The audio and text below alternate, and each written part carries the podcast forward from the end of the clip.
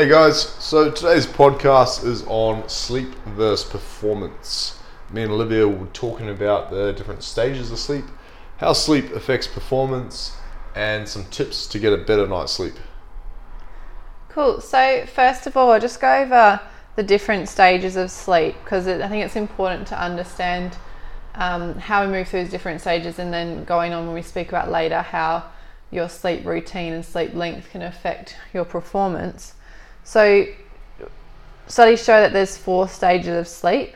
We've got our non REM, and REM means um, rapid eye movement. And this is broken up into stages one, two, and three. And then we go into our REM sleep. Um, and so, generally, stages can last 90 to about 110 minutes, and each stage will be 5 to 15 minutes within that. And so, stage one is the lightest stage of non REM sleep and often presents slow eye movements. And this is when your body actually starts to relax. But it's also when you can have the, they're called hypnic jerks. That's when you almost feel like you're falling in your sleep and you kind of your whole body jerks. So, this is when we start to get our um, body relaxation and the brain activity um, slowly starts to slow. And then we move into stage two. Um, and in this stage, we don't, we aren't as easily roused as in stage one. You still have that slow eye movements, and we still see a decrease in your um, brain activity. And then, really, when we move into stage three, this is the most rest- restorative stage of sleep. We've got delta waves or slow waves, um, and it's very, it's quite rare to be able to wake or arouse um, someone from this stage. This is where you'll see um, parasomnias, which is like sleepwalking, sleep talking, night terrors, as this is your deepest stage of sleep. And then the final stage is when we move into the REM. So we transition from that slow eye movement into rapid eye movement. And this is your dreaming stage. So when we get um, more active brain waves again, and you can actually be more easily roused or awoken in this stage. That's kind of, yeah, our different stages of the sleep cycle. And one thing to note is if you're woken up during your REM period, this can often leave you feeling when you get that kind of groggy, overly tired feeling. Um, yeah. Cool. So that's one of the, probably the more uh, common knowledge about the sleep stages and sleep cycles. One of the ones I'm going to go into is something called the circadian rhythm. So, the circadian rhythm is based off the body's hormone secretion or hormone production throughout your sleep cycle and throughout your day cycle. So, if you look at the body on a 24 hour clock, um, let's start it at let's start bang on in the morning when you wake up. So, in the morning, your melatonin is at is low, cortisol is at its highest and this is the peak um, also of um, when you have your most amount of energy, your drive, your dopamine, everything's highest at this point, or it's supposed to be if you've got a good body clock, or if your body clock's on point, right?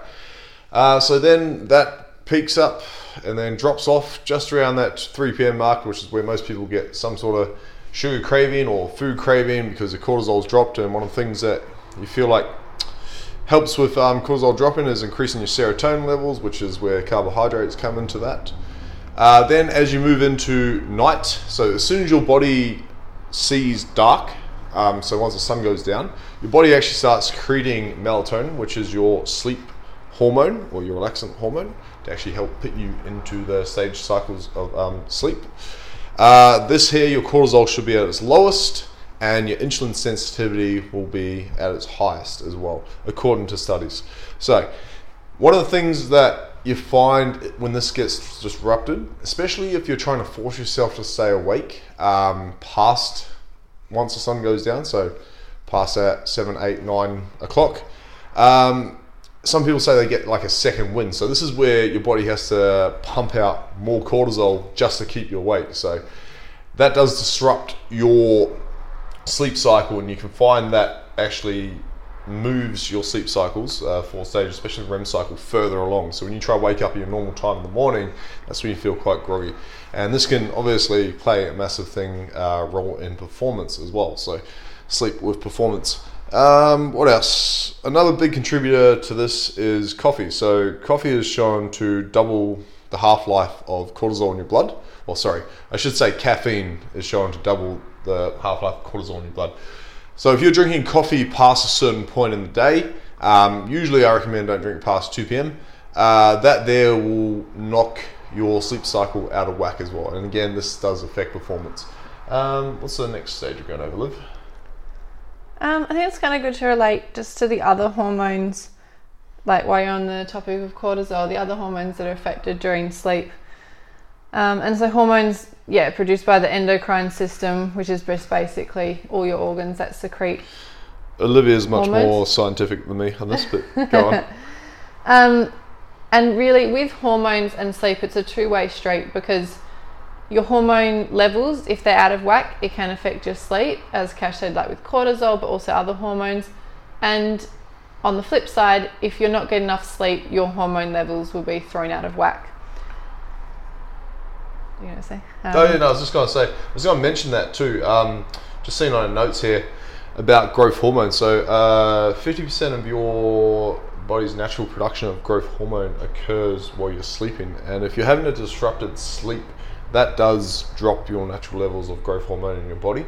Um, although, if you're not in a teen years or a child stage, not pumping out nowhere as much growth hormone as you would be through growth stages like 10 years or child stage, um, you still rely on that to be able to regenerate cells in your body. And especially if you have a goal to increase lean muscle mass, uh, which is one of the biggest contributors to losing body fat, um, you want to keep your natural production of growth hormone high. So that's where sleep also comes into that. Definitely, yeah. So growth hormone um, is particularly secreted in the first few hours in that slow wave um, sleep that I was talking about earlier. Um, but other hormones like yeah, so growth hormone, prolactin, and luteinizing hormone, which luteinizing hormones are it basically can is a big role in controlling the reproductive system. And on the topic of performance for guys, that essentially ties into testosterone, Correct. Yeah. testosterone levels. Um, and on the flip side, when you're sleeping, the hormones that should be inhibit, inhibited are your thyroid stimulating hormone and cortisol. Cool. So um, the next thing we're going to talk about is, which Cash touched on before, is daylight versus nighttime. Did you want to go on a bit more about that? Um, which part of it? How light affects with the circadian rhythm and kind of tips you have to Oh yes, yes, of course. Um, yeah, so light affected it. Um, so there's an interesting study done on um, a group of people who are in a deep sleep in a dark room, and all it took to disrupt them and move them from one phase um, from their REM cycle into the beginning of a wake cycle was a laser pointer on the bottom of their leg. Like that's how sensitive your body can be to light, and how important it is to have absolute dark in your room when you're trying to sleep. Um, so I always recommend to people if you want a really good night's sleep, at least 30 minutes beforehand. And this is this is moving into tips now, but um, we might as well pump them out now. Um, if you want a really good night's sleep, make sure you turn off your phone, uh, put it on airplane mode. If you use it for an alarm, set your alarm. Put it at least a meter or two meters away from you. Get it away from your head. Turn off all the lights. If you've got a TV in your room, make sure that it's flicked off with a switch so there's no red light flicking or showing. Um, turn off all the lights. Make sure your curtains are closed. If you've got shutters, even better, shut them down. Let yourself sleep as deep as possible and recover as much as possible because at the end of the day, if you have any sort of goal in performance, and when I say performance, I'm not just talking about what you do in the gym, I'm talking about life as well. So when it comes down to performance for me, it's um, it's been able to be 100% for my clients, which in turn affects my business. Um, and it's been about being 100% in my relationship, which um, ultimately affects my life as well as my relationship with my daughter and my partner. So that all takes some level of performance. So if you want excellent quality of life, get a better sleep. And these are some tips that you can use. Definitely. Did you want to talk about that case study um, while you're on the topic of performance? So you had with the the swimmers, I think it was. Oh yes, um, yeah. So um, there's another study done a couple of years ago where they had a group of uh, I think it was 30 swimmers, and they were split into two groups, um, 15 each group, and they had their usual swim time was 5:30 in the morning. uh, 5:30 a.m. And so they got them to swim at 5:30 a.m. and they all hit their recorded times that they were supposed to hit in the pool for the laps that they're doing.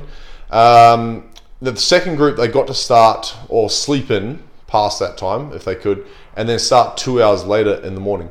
Uh, the group, I think it was 12 out of the 15 guys, didn't hit their times or didn't even get close to their best times by starting two hours later. So, not just undersleeping, but also oversleeping or having, um, um, yeah, just not not being in a rhythm with your sleep can also affect performance. That's what the conclusion of that study came out to say.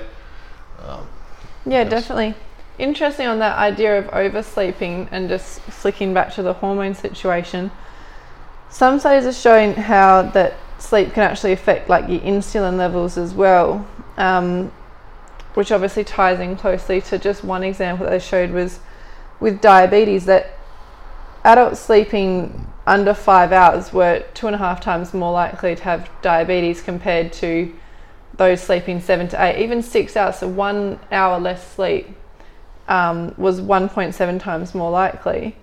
But then those who slept more than nine hours were also more likely. So it's, yeah, just shows how much your body relies on the kind of that perfect amount of sleep and keeping yeah. it in that. And if you're, if you, if you're partially or fully obsessed with numbers like I am, I like to check, I like, I like numbers, right? And one thing that doesn't lie to you and is pretty accurate is your blood sugar or blood glucose reading. So um, you can buy yourself a kit for twenty dollars from your local pharmacy. Um, if you want to test how good your quality of sleep is, do it for an average of seven days every morning at the exact same time. Test your blood sugar levels um, by pricking your finger onto the strip into the monitor. We'll give you a reading. Record that reading for a week and also record the hours that you sleep. And you'll notice you'll find an average of that reading of where it sits compared to nights on nights that you have good night's sleep and nights you have a bad night's sleep. Uh, usually your blood sugar levels increase, which makes you slightly more insulin, almost pre-diabetic in some terms, um, or some readings.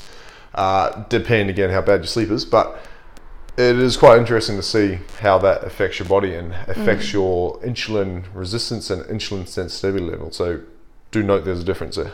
Definitely.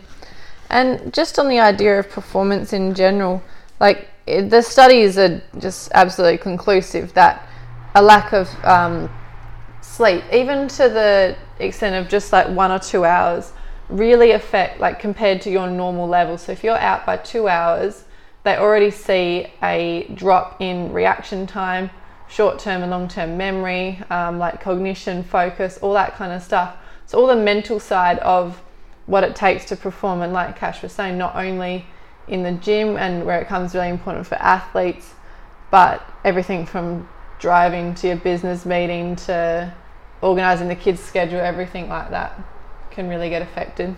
And even more so is, um, you know, Olivia can talk more on this, but if you're a uni student or someone still in school, still studying, where you're you are pushing your mind past a certain point, there's only so much you're going to retain on uh, a lower quality amount of sleep. So do keep that in mind that even though it might be more efficient to try cram as much into a day or night as possible, you find you might, and again, Olivia will be more to comment on this, um, that you will retain more from actually cutting it down the time or giving yourself a time limit on how much you cram in in a day slash night. Yeah, definitely. Just it kind of comes down to quality over quantity, and if you just start jamming words in, it comes a bit of a mess, I guess. Um, so yeah, just making sure that you're prioritizing sleep at the same time because there is a component of um, memory retention that you do gain overnight. Um, kind of that processes and processing and storage of information um, and the transfer of it from short term to long term memory but yeah, just uh, taking care of your brain, I guess. mm. um, so, what are your tips for a good night sleep routine, Cash? Um, I always like to go to bed at exact same time. Not saying they go to sleep on the exact same time because every night can be a little bit different, but and always waking up on the first alarm. Um, that's a that's a big ritual of mine. I find that I have much more productive or much more successful days by waking up on the first alarm. It's a habit that I've had for probably the last five years.